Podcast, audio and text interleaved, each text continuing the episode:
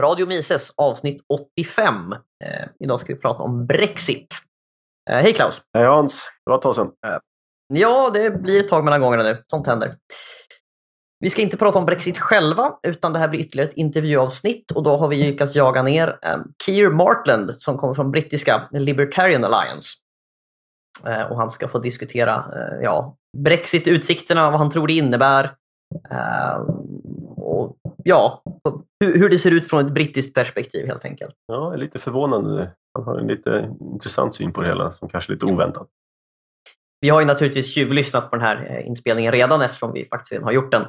Eh, vi ska inte avslöja för mycket om vad han säger, men vi pratar också lite om, om den skotska omröstningen för ett par år sedan, om självständighetsomröstningen som ju inte blev ingen självständighet för Skottland, men de hade ju trots allt en omröstning och, och hans syn på den. Eh, vi kanske ska säga något om Libertarian Alliance också. Det är ju en organisation som har funnits väldigt länge. Ja, sedan 70-talet. Ja, precis. Det är en sån radikal frimarknads och yttrandefrihetsorganisation. Det är, det är en, eh, jag tror att det kallas en educational charity i, i Storbritannien. Uh, som publicerar material, de har en podcast och så vidare.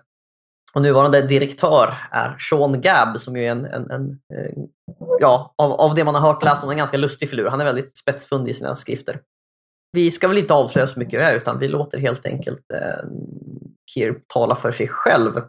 Mycket nöje, säger vi. Ja, nu kör vi. Today we're going to discuss secessions and referendums. We are of course talking about the so-called Brexit.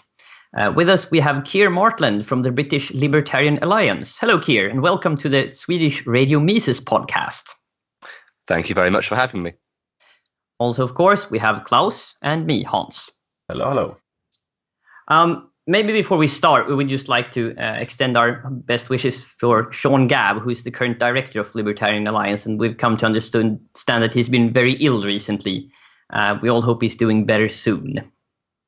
Yes, he, he is uh, on the mend. I've I've uh, just been alerted. He is uh, slowly getting uh, healthier and and fitter, but it, it, may be a it may be a long process. What happened yeah. to him? blood poisoning. It was very serious, but uh, I don't. I don't want to jinx it, but it looks like uh, he's over the worst of it. Oh. Did he eat something bad or get a cut or something? Um, Klaus, that's uh, food poisoning. Yes, oh, yeah, you're right. This is uh, what's known as septicemia. Uh, so somehow some bugs got into his uh, bloodstream and uh, almost killed him. That sounds wow. really awful. It, it is really awful, yeah. Yeah. So, Keir, um, can you sort of introduce yourself and tell us a little bit about the Libertarian Alliance? Yeah, sure. Um, I'm Keir Martland. I'm the youth director of the Libertarian Alliance. I have been since um, August 2014.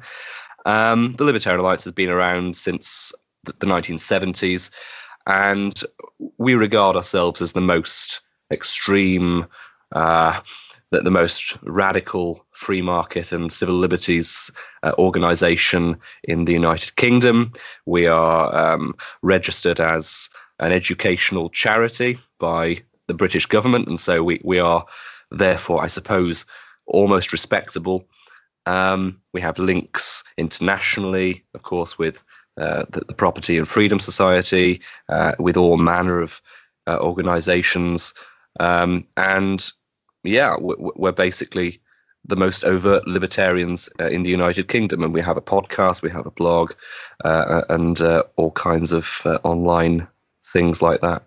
So we have a proper extremist here with us today. A, a real, a real extremist, yes. Right. Yes. You're very big on free speech, if I understood mm-hmm. things correctly. Yeah.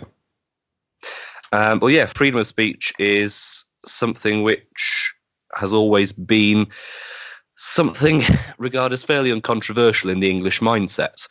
Uh, it's you know whether whether or not you're a classical liberal or not, or whether you're a more extreme libertarian or an anarchist or whatever. It's something which the English people in particular have always believed in, and yet at the moment, it does seem to be under threat. Um, there are always different pretexts for government laws to tamper with it, but at the moment, of course, it's the supposed Islamist threat, uh, the supposed terrorist threat. And so we have um, a conservative, a supposedly conservative government, which is issuing things called extremist disruption orders. Uh, and so this means literally, if you don't believe in the ideal of democracy, uh, you can be officially silenced. That's quite scary. And so freedom Yeah. of speech is more important than ever. I mean, we have, I guess, the same sort of trends here in Sweden, but nothing that serious, I would say. I mean, there's still, there are actually quite a few defenders of, of uh, freedom of speech in Sweden. Obviously, they get called names and so on, but Yeah. I mean, it seems to be a general trend that free speech only as long as people say nice things is the way people want it these days. Exactly, and of course, Ron Paul's one of one of my favourite uh, lines from Ron Paul is, "We don't have freedom of speech, so we can talk about the weather. Yeah. We have freedom No, of speech, so very we can talk about uh, all kinds of controversial things." And yet, uh, in you know, it's also happening in, in universities, but I don't think we should trivialize it and say that it's only something that's happening in the universities. Um, but um, yes, we're seeing more and more safe spaces and things like that. So much so that when Sean uh, was recently um, speaking at one of the libertarian societies at um, a university in, in Britain, he had to be very, very guarded and very, very um, moderate in, in things that he said for the sake of himself and for the sake of the students who had decided to come and listen to him. Mm. Um, and there was actually an official um, member of staff from the university, and this is the London School of Economics, by the way, a very a very uh, illustrious university. Um, but they actually put a member of staff to watch and make sure that nothing controversial was said at a meeting of the Hayek Society, for goodness Yeah, sake, at the London School of Economics. Yeah. That's almost disturbing in, in how, how how afraid people are of someone saying something that might offend someone. What are they Uh, looking for? What is the censor looking for? I don't know. Of course, the pretext, as I've said, at the moment is Islamist terrorism. Um, you know, is Sean going to turn up and trivialize the threat from ISIS? Is he going to say that we're not all going to die from ISIS? Because that is the main, um, one of the main themes of this government at the moment. We are we are under threat. We must therefore give up all of our historic civil liberties in order to be safe from ISIS. Um, and if anyone if anyone denies this, if anyone denies the very need to go in and send troops and drones and, and uh, airstrikes to Syria and Iraq, if anyone denies that, they are a terrorist sympathizer. Um, you know, David Cameron actually said that in uh, the House of Commons. So ISIS deniers, uh, they're a Yeah. threat too.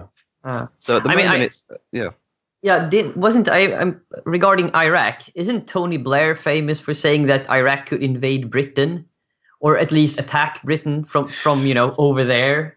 Yeah, of course. The um, I think what what um, we're thinking about at the moment is the dodgy dossier, the famous dodgy dossier, which was um, uh, a government document which was completely falsified and, and full of lies. On on the back of which we went into Iraq um, for the blatant purpose of regime change. But um, one of the major lies that Tony Blair told was that um, Saddam Hussein was in possession of weapons of mass destruction which could reach the United Kingdom within 45 minutes um, and kill us all. Um, when, of course, what he probably meant was it could get to certain states in the Middle East in 45 minutes. Yeah, Mm. almost the same thing, right? Yeah. So what what can the uh, free speech censors, the government, do if you had you said there was some official thing they could do to silence silence Mm. you? How would that work? Um, I don't know the, me- the mechanics of it. That's what's so scary. All of the laws that are being drafted at the moment are drafted in such that they're drafted in order to be vague, so that the government can make up uh, conventions on the spot. Um, but um, the main uh, law that's going through Parliament at the moment, which will really solidify the high tech police state, is um, the Investigatory Powers Bill. Uh, and this will give the police, the security services, even uh, local council officials the right to look at the last, I think, two years or maybe the last year of all of your metadata. Uh, and so all of the, uh, the communications data that you use on, on that, that um, comes from stuff that you've done online, uh, and also your mobile phone and landline uh, information. Um, and so, yeah, Hmm. they will know when we're communicating. They'll know from where we're communicating uh, on any pretext they like. I mean, the, the, the British surveillance state is pretty impressive. Very Uh, impressive. Yeah. Uh, you've probably seen the movie V for Vendetta. Um, Yeah. wh- what is it about Britain and the surveillance? Why is it so much more advanced than other other places? I don't know. Um, that's a very good question, but it certainly is. I think we we have. Um, I think the detention without trial uh, limit in Russia is four days. So the length of time that you can go in Russia, having been detained without being charged of a crime, is four days. In Britain, I think it's now fourteen days. That puts Wow. things into perspective. Hmm. Uh, Tony Blair wanted it to be 90 days. You could I mean, disappear that's for just ninety days. Yeah, you I can mean, be that's just held in a disappearing police- people. Yeah, yeah, disappearing people on the grounds usually of of alleged uh, being an, an alleged threat to national security for 90 days. For for a very long time um, after that, it was raised to 28 days. It that that 28 day limit expired, um, I think, a couple of years ago, uh, and so now it's 14. I But think uh, Sweden has two or three days. yeah, Uh, and so the, you know the Something country like in which the country in which the the very ideas of freedom of speech, freedom of association, due process of the law, uh, the rule of law, um, these things don't exist anymore. yeah, They just Yeah. don't exist. interesting. Yeah, I, so it's like since we're going to talk a bit about the EU, I just Yes. would like to mention. I mean, um, Klaus, maybe you can help me here. In Sweden, we had the you know sort of same storing of metadata. We had one uh, brave uh, internet provider that refused to do it. Um, but didn't the EU sort of strike down on this recently and said you can't store it for, or was it just the, the amount of time you could store it? I'm not sure. I think I- it was actually about storing it at all because Yeah, I'm referring to what in Sweden is called the datalagringsdirektiv for our Swedish listeners, uh, which was, Yeah, I think, struck down by the. Yeah, because uh, Bahnhof, as they're called, the provider, they immediately turn it off. Because Sweden is funny in that way. When something comes from the EU, Sweden is always the first and most enthusiastic implementer of that new law. I, I, I don't know what it's about, but Yeah. it's some really childish form of obedience. And they usually like to go even further. Um, so Exactly. So, so this was an EU idea from the beginning, and instead of protesting it, they gladly forced all internet Mm. providers to implement this. Um, and one of them uh, kind of fought it, Mm. but I think was forced in the end. And then the EU came and said, "No, no, we can't really do this. This is not uh, allowed." They're, they're never really enthusiastic about rolling back things in this country. Uh, we're just enthusiastic about Mm. when we get a decree, we'll perform it. Was when it's rolled back, they're really slow in rolling it back. Yeah. Uh, Yeah, well, so I don't know what happened. Uh, did they stop it now, or are they still? I think. uh, Did they stop it? I mean, we have the same the same thing as in Britain. I mean, the, the government wants all these things in place just in case Yeah. they need them. So I'm fairly certain that they. I mean, officially they might have stopped doing it or they're labeling it something else, but probably in the background they're still collecting the data um, Mm. under some pretext anyway. Um, Yeah, just to, um, to to elaborate on this in a more general sense, this is how the European Union works. The European Union, properly speaking, has very little power of its own at the moment, anyway. The European Union works by getting the willing agreement of various national ruling classes. Um, for instance, um, the European arrest warrant, I believe Austria doesn't even enforce this because they choose not to. Uh, and and uh, look at um, Hungary and Poland. Hungary and Poland um, are becoming much more right wing. Hungary, in particular, has said they're not going to take any refugees. The European Union has done nothing that I know of to stop them. So it tends to be um, just particular states within the European Union which are more enthusiastic and particular states which are less enthusiastic. Um, it may be, therefore, an oversimplification to say that the European Union is a federal superstate uh, which is destroying the national sovereignty of its members. Um, I, I, don't know. It, it's a risk, um, you know, to stay in the European Union uh, and, and expect things to carry on as, as, as they are, and therefore I would say we have to leave. But at, at the moment, and the way things have been working out, the way the European Union has functioned is not as an organisation which has completely destroyed the national sovereignty of the various nations, but actually as a fig leaf for the various ruling classes. The way it works in Britain, I, assume this is the same in Sweden, is um, a politician who has a particularly authoritarian or socialist idea um, and senses that this isn't something which will be popular in his country, will go to Brussels or go to Strasbourg and organize behind closed doors something which will have his desired end and then come back to his home country and say, oh, there's nothing we can do about it, it's all Europe. Yeah, so you're saying that Brussels is sort of a vehicle for, for certain yeah, political exactly. groups in the in the exactly. separate yeah. nations. Yeah, you sort of get that. I mean, you often get that impression that some some pressure group, national pressure group, has just taken a, a sort of detour through the United, European Union uh, and come back with something they wanted from the beginning. Yeah. Um, but of course, some states go further, don't they? As you were saying, yeah. Sweden goes further. Some, a lot Always of the best tyranny, in class. yeah, a lot of the tyranny doesn't come from Europe.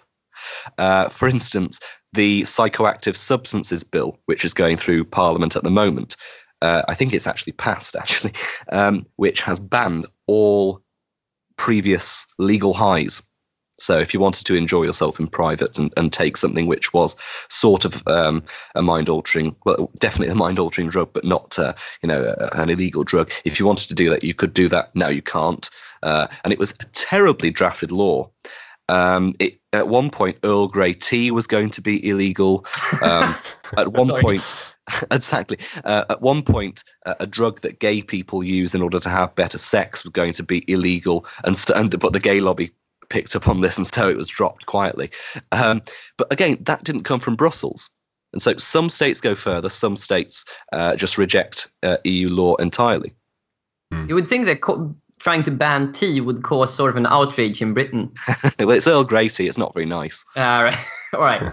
Fair enough. Um, uh, hey, Keir, just a question. Uh, you're, you're quite young yourself. Mm-hmm. Uh, can I ask how old you are? Yes, I'm 17.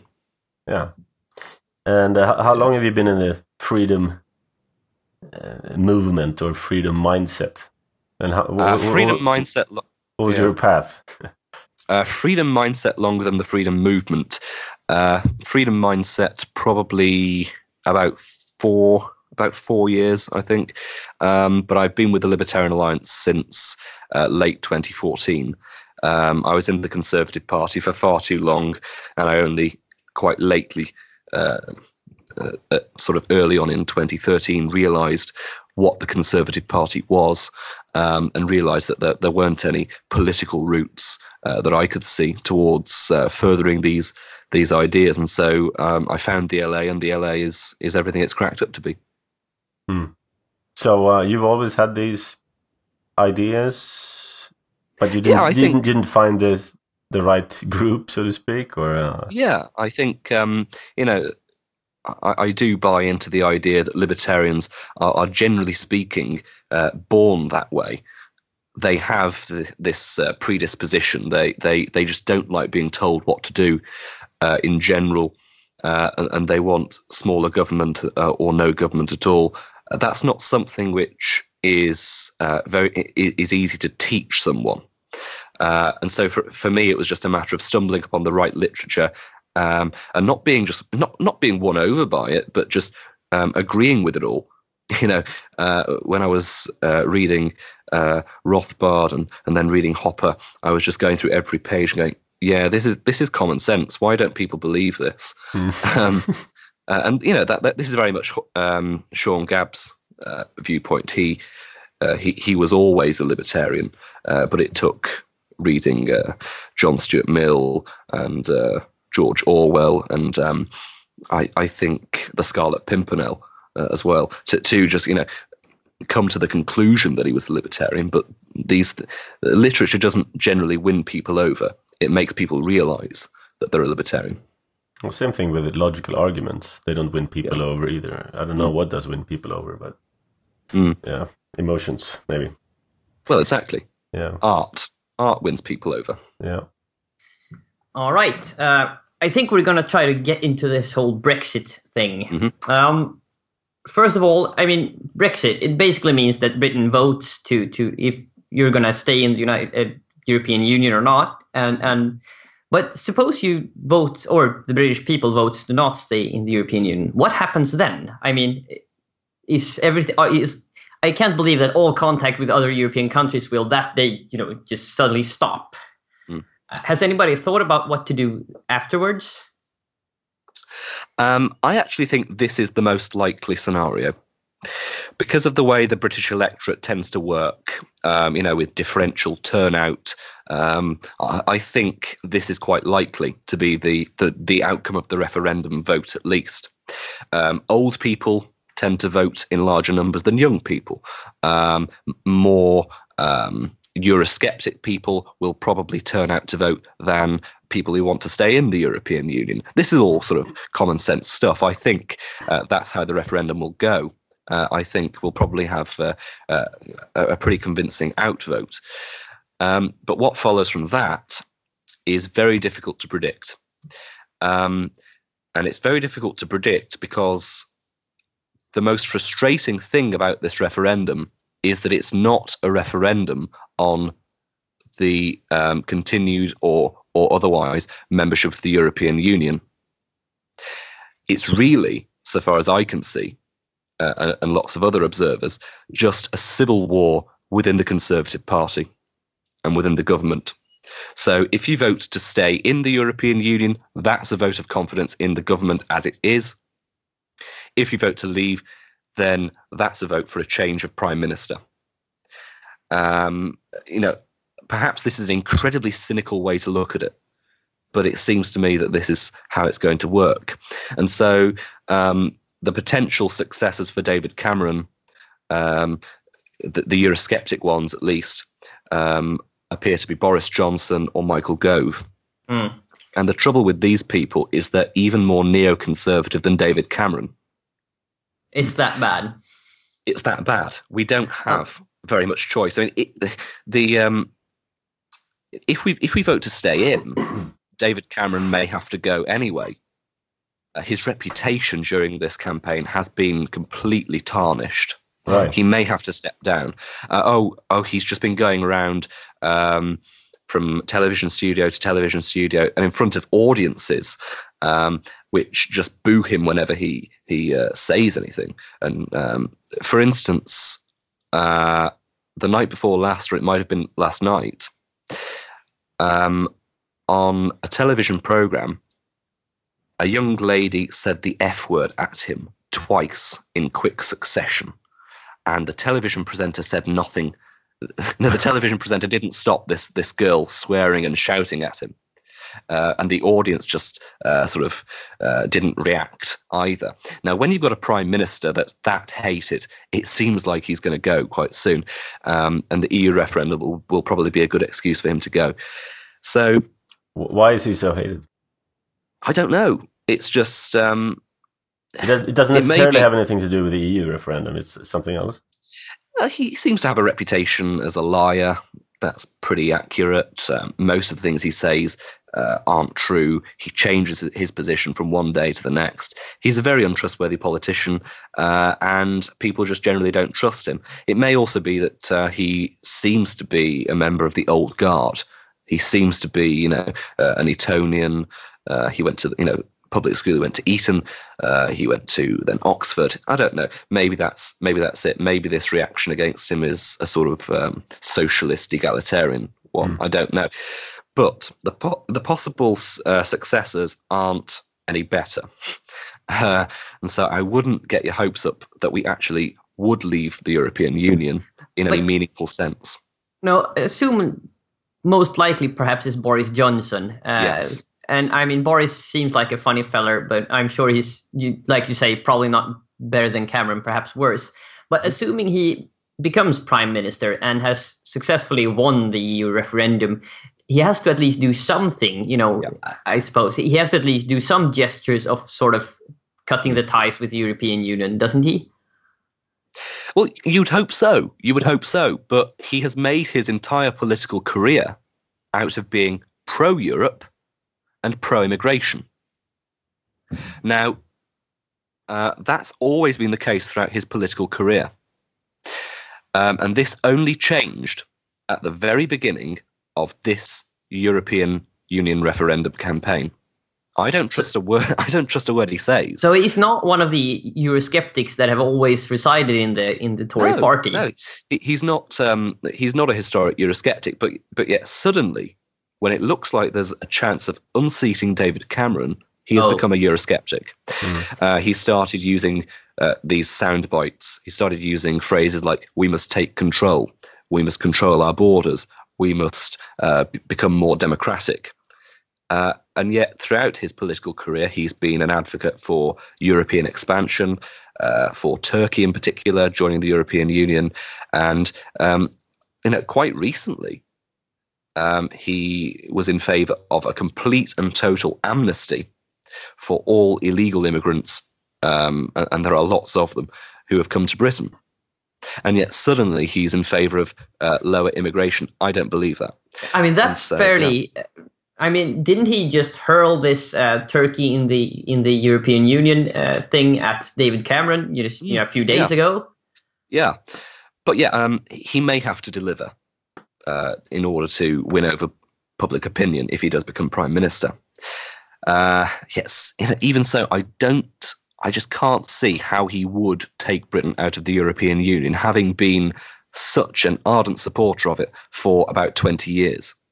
So if the European Union referendum has low turnout, uh, you know, if say uh, 50% or 60% of the population turn out to vote, uh, and if the majority in favour of leaving isn't very high, perhaps what he will say is, okay, well, obviously the public have reg- registered a protest, um, and obviously they want things to change, but they haven't registered a clear enough message, and therefore what I'm going to do is I'm going to have another renegotiation of the, of the terms of membership of the European Union, like David Cameron did just a few months ago, and I'm going to see if I can get a better deal. Uh, and the, the, the phrase "better deal" was the phrase that Johnson used the moment he became this this uh, sudden Eurosceptic overnight. And so I think the t- the um, the outcome will be another uh, renegotiation, which may perhaps involve uh, um, associate membership, perhaps. You know, uh, fewer regulations, fewer directives, uh, no more uh, rulings from the commission. I don't know, but uh, things will change, but not massively. But for us not living in the UK, uh, it will mm. still be a a signal to the EU um, Mm. Yeah, depending on as you say, depending on what actually happens, if they if you withdraw or not. But um, yeah, I think.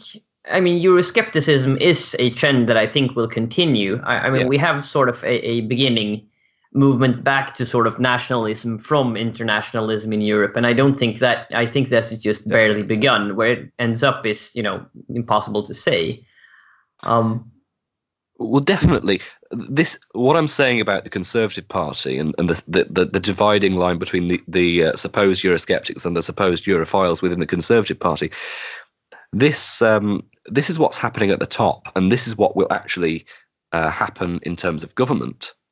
But that's not to say that I do entirely agree with you that there is under the surface a massive growth in Euroscepticism, and within Britain there is a genuine Eurosceptic movement.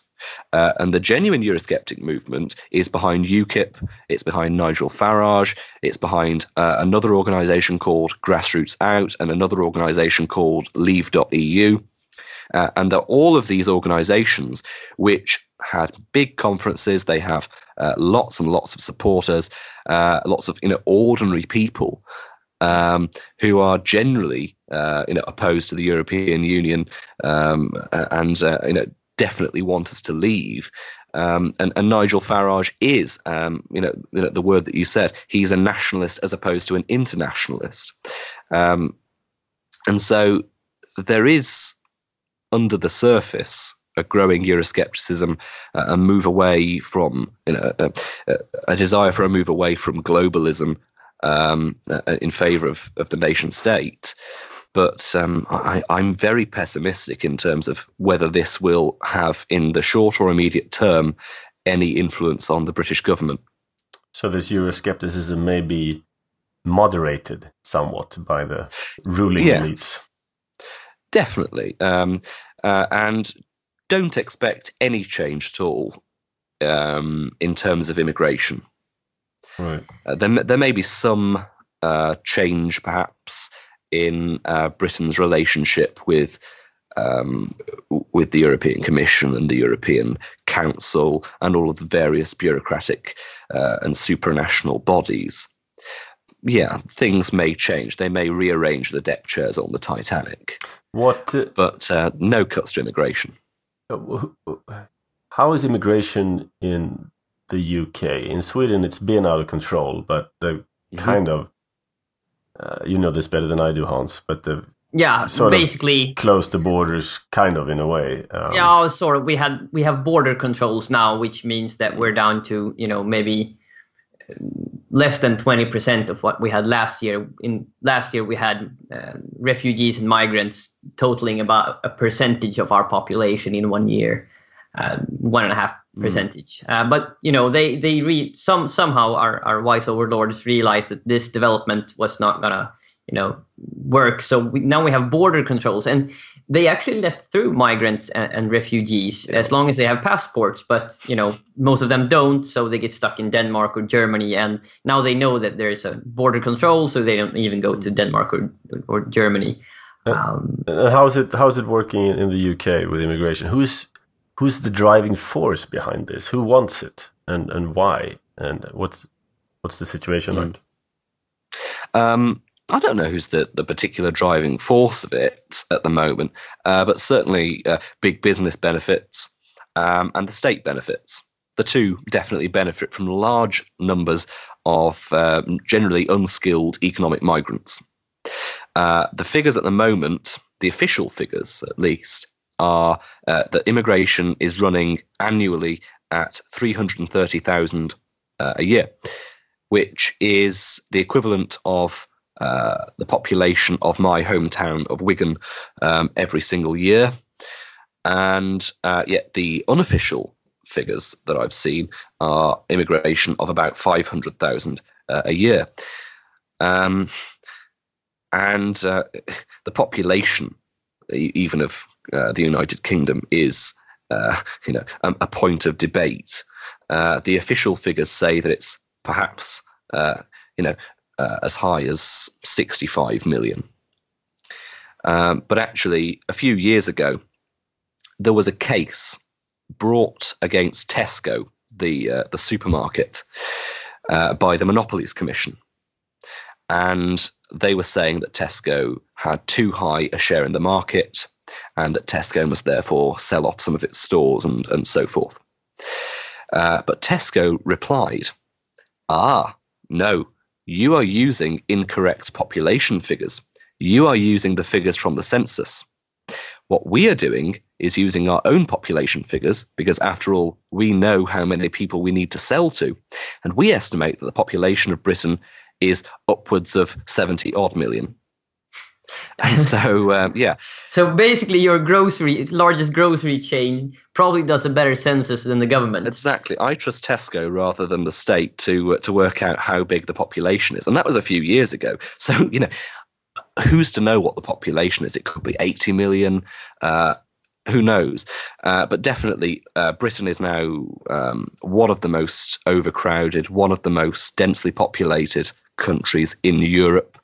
Um, now, as for who's driving it, uh, you only need to look at uh, the, the, motives behind the new Labour government, uh, which came to power in 1997. And um, this was disclosed. Uh, I don't know whether it was in whether it was in memoirs or an off the cuff statement. I can't remember.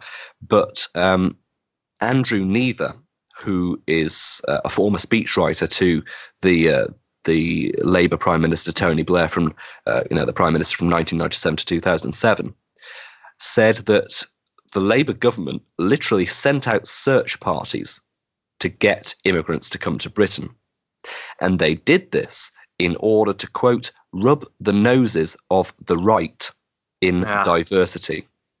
I've heard that statement. and I mean, it's yeah. it's so you, you almost can't believe someone in, in, a political position would actually say you're right, something like that. Mm.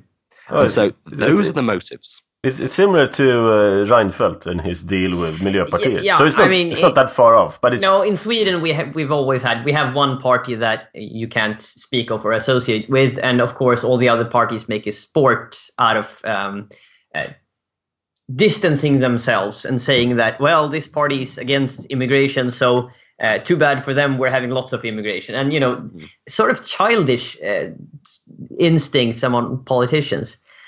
But I mean, in Sweden, generally, it's almost always uh, humanitarian grounds that are put forth. We shall do this on humanitarian grounds. Mm. Uh, and, and uh, you know we, we, we don't look at the consequences because uh, our humanitarianism demands that we do not you know um, close our borders and then mm. we had to sort of well that's a, that, that's actually the second stage the first one was we do this to save our welfare state we need yeah. we need, yeah, we need bodies exactly. we need bodies but, but, that, need someone that's who... the um, that's a similar argument to the one that we're hearing at the moment. And, the I argument mean, if... um, is we need uh, foreign doctors and nurses. We need foreign uh, teachers. We need uh, foreign construction workers. So basically, we need these people to do work for us and we need them to keep us alive through being doctors and nurses, when most of them probably don't have a PhD uh, when you no, think I, about I mean, it if the argument was at least economically sound, we could debate whether this was a path you would like to go as a nation. But yeah, I mean, the, the argument is economically completely unsound, and, and, you know all serious studies shows it. I mean, mm-hmm. you you have if you take in refugees, you can do it on humanitarian grounds, fine, but you can't sort of make economics out of refugees, and all studies show this. Yeah. So I, I, this argument is it, it's I mean, it's sort of disturbing every time they bring it up because it's it's. I mean, it's a lie. Yeah, uh, and so you know, just to um, sort of summarize when it comes to immigration uh, and and the European Union, uh, one of the the major problems with the European Union is that Britain has an open door to 508 million people. So, in theory, 508 million people, if they really wanted to, I don't know why they would at the moment, but if they really wanted to, they could all turn up in London tomorrow. Uh, and because they all have European Union passports, they would get uh, uh they would get a certain measure of uh, British welfare. Um, they could eventually get British citizenship if they wanted to. So we do have 508 million people who have completely, uh, you know, open rights to come to Britain. Um, and when it comes to uh, libertarianism and, and this, uh, so many libertarians are completely starry-eyed. I'm, I'm sure you've uh, come across these these libertarians who will not talk about immigration or who think that it's racist to do so or or think that it is a requirement of libertarian theory to have completely open borders. Now, um, maybe uh, again, Milton Friedman uh, had one line on immigration, which was that if you have no welfare state, fewer immigrants will come, uh, and that will be a step in the right direction. Perhaps. But I'm more swayed by uh, the argument from Hans Hermann Hoppe, which is that immigration, as it unfolds at the moment, is not uh, a proprietarian uh, system. Uh, immigration is something which effectively rides roughshod over the property rights of uh, of millions of domestic taxpayers. Uh, because these are the people who support infrastructure. These are the people who support public property. Uh, and so, if you have an open door, then you are letting, uh, you know, you know, unlimited numbers of people to use public property which is not owned by them and which they have not built. And so it's really a question of property rights. Uh, and, and the kind of immigration system that I would like to see is one which is um, much more like the system which is advocated by Nigel Farage. Nigel Farage advocates uh, the system that they have in Australia, where they let in immigrants on a point by point basis. Uh, of course, that's not perfect. Even then, you'll get some measure of forced exclusion and some measure of forced integration, but it would be an improvement. Of course, the ultimate libertarian solution would be, of course, no public property at all and, and, and no state. But the ultimate, uh, you know, state uh, you know solution that you could have with a state would be to have immigration completely decentralized um, and immigration on the basis of whether or not that immigrant has been invited.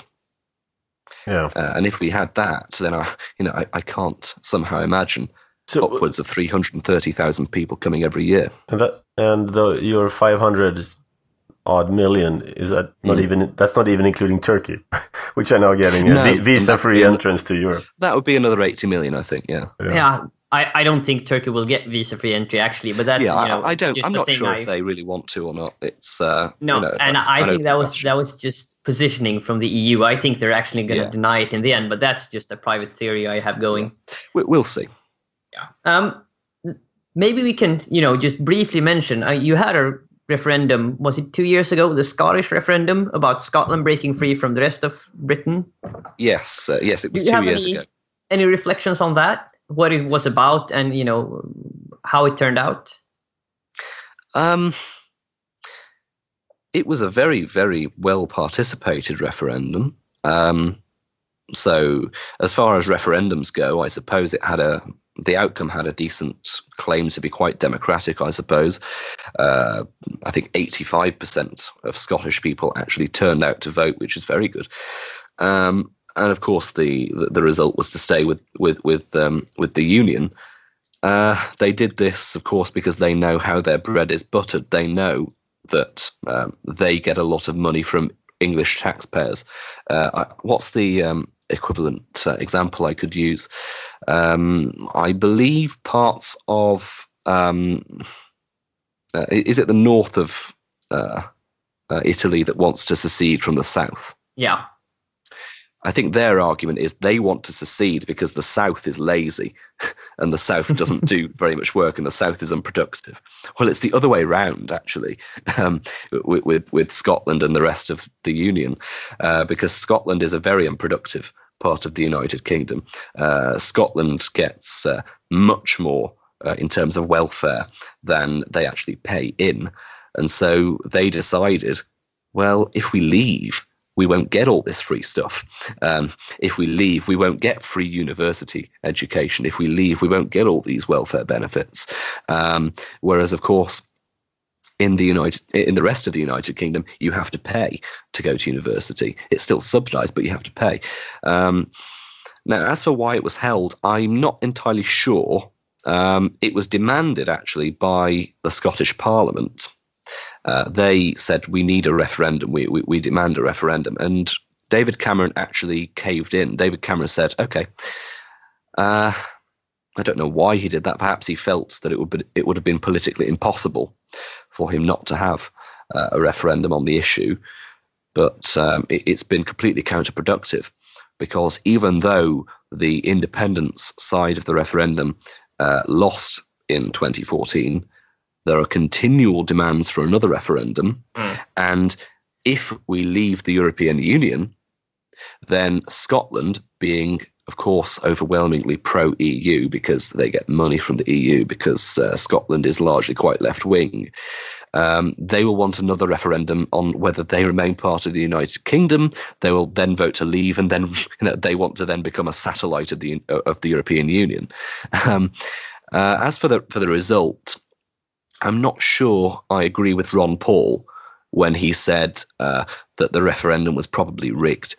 Uh, it's very difficult uh, in reality to to rig um, a referendum or election. So I think the result was probably quite accurate, and people mm. just did vote because they wanted all the free stuff that they get from being part of the United Kingdom. You know, sponging off English taxpayers. Mm. Um, uh, and, and, so, yeah, I, but I think we'll probably end up at some point having another referendum. Yeah, they say the demographics were the other way around in that referendum. Old people voted to stay in, and young people voted to get out. Uh, mm. Is that correct? I mean, the, I think the, so. The, yeah. the, way it went was old people realized that their retirement is sort of um, dependent on, on funds from England. Uh, but young people are more nationalist and more, you know, likely to to want to see Scotland as its own country yeah, what people don't appreciate um, uh, when they're not, um, you know, citizens of the United Kingdom, is that in in the UK, Scottish independence um, and the idea of more devolution to Wales and more devolution to Northern Ireland, these ide- well, perhaps not Northern Ireland, uh, but definitely Wales and Scotland. These are actually left wing movements. Whereas you compare that with um, you, you compare that with the United States, mm. and you know the movement in Texas to secede is overwhelmingly overwhelmingly right wing. You know these are people who want to keep their guns. These are people who want a small state. These are people who don't want the government telling them what to do. Mm. Um, now contrast that with Scotland, and actually the independence movement in Scotland is dominated by a left wing um, Socialist Party, the Scottish National Party, which throughout the referendum wasn't giving us arguments on um, how independent Scotland could truly be, about how the state would be smaller, about how they could become a sovereign country.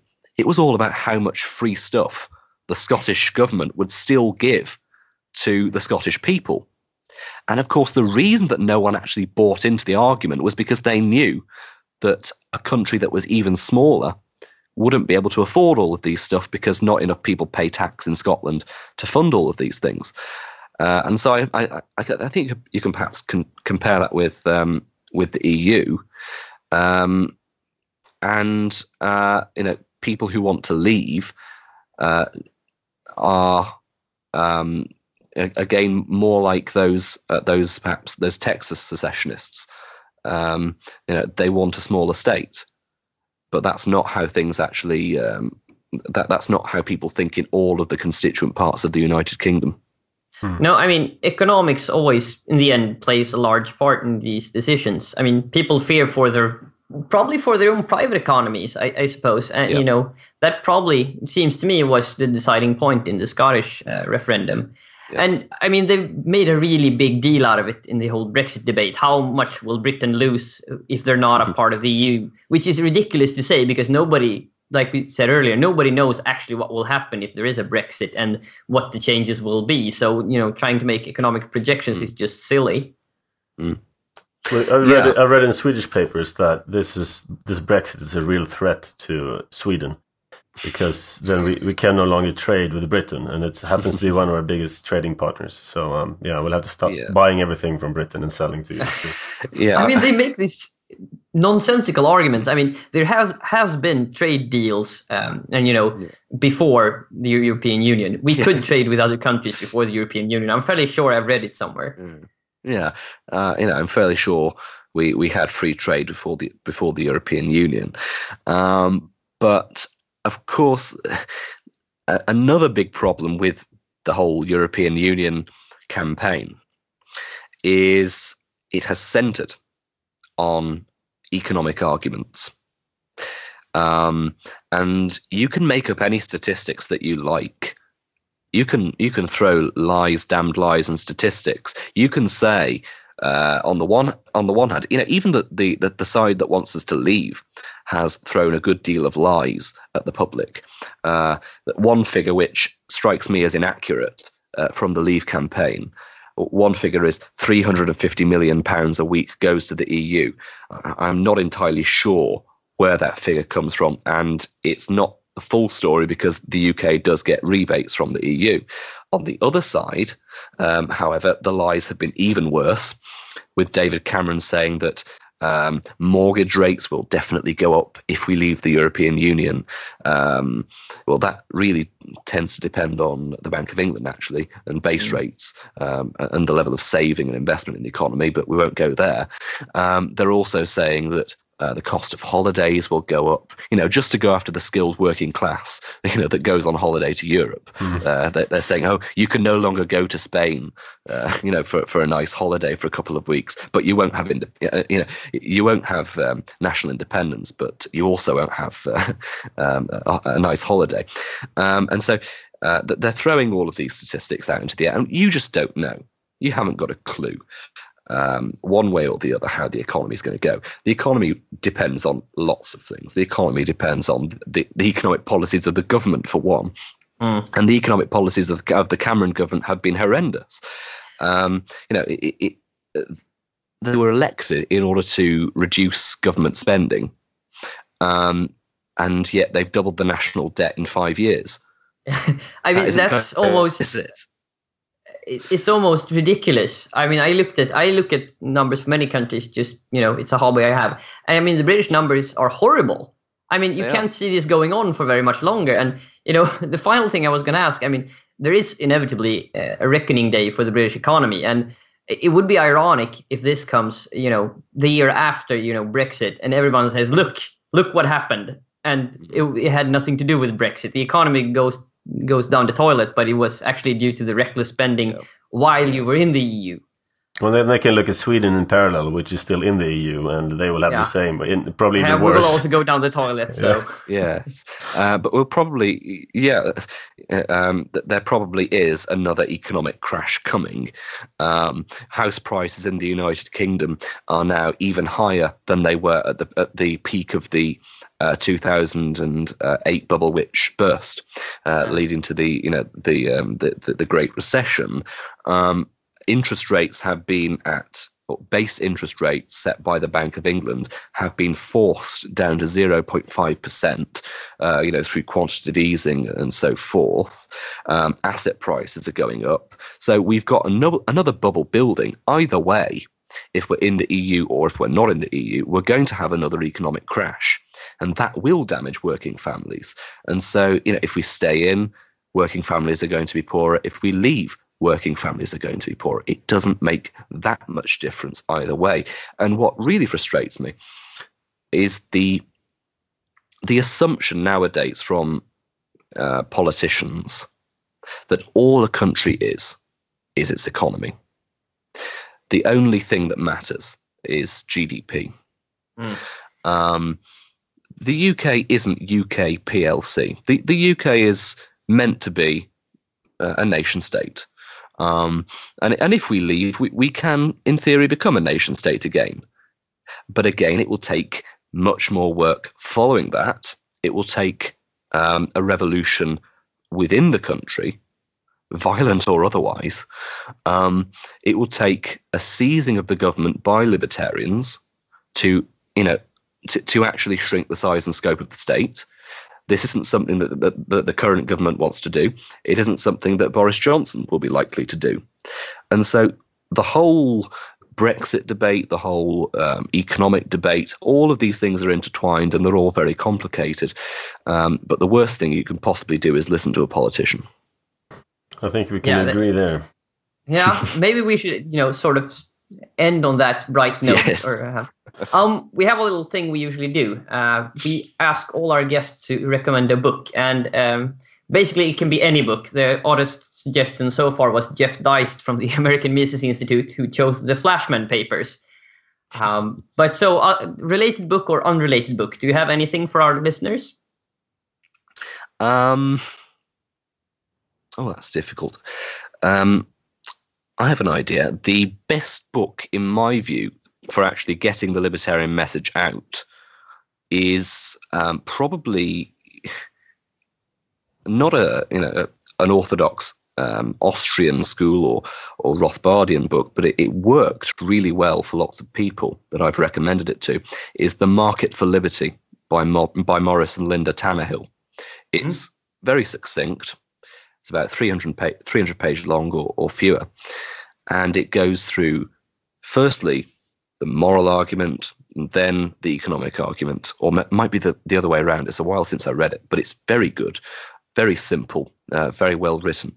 Um, and if you want a comprehensive case for a stateless society, I would recommend Morris and Linda Tannehill's The Market for Liberty.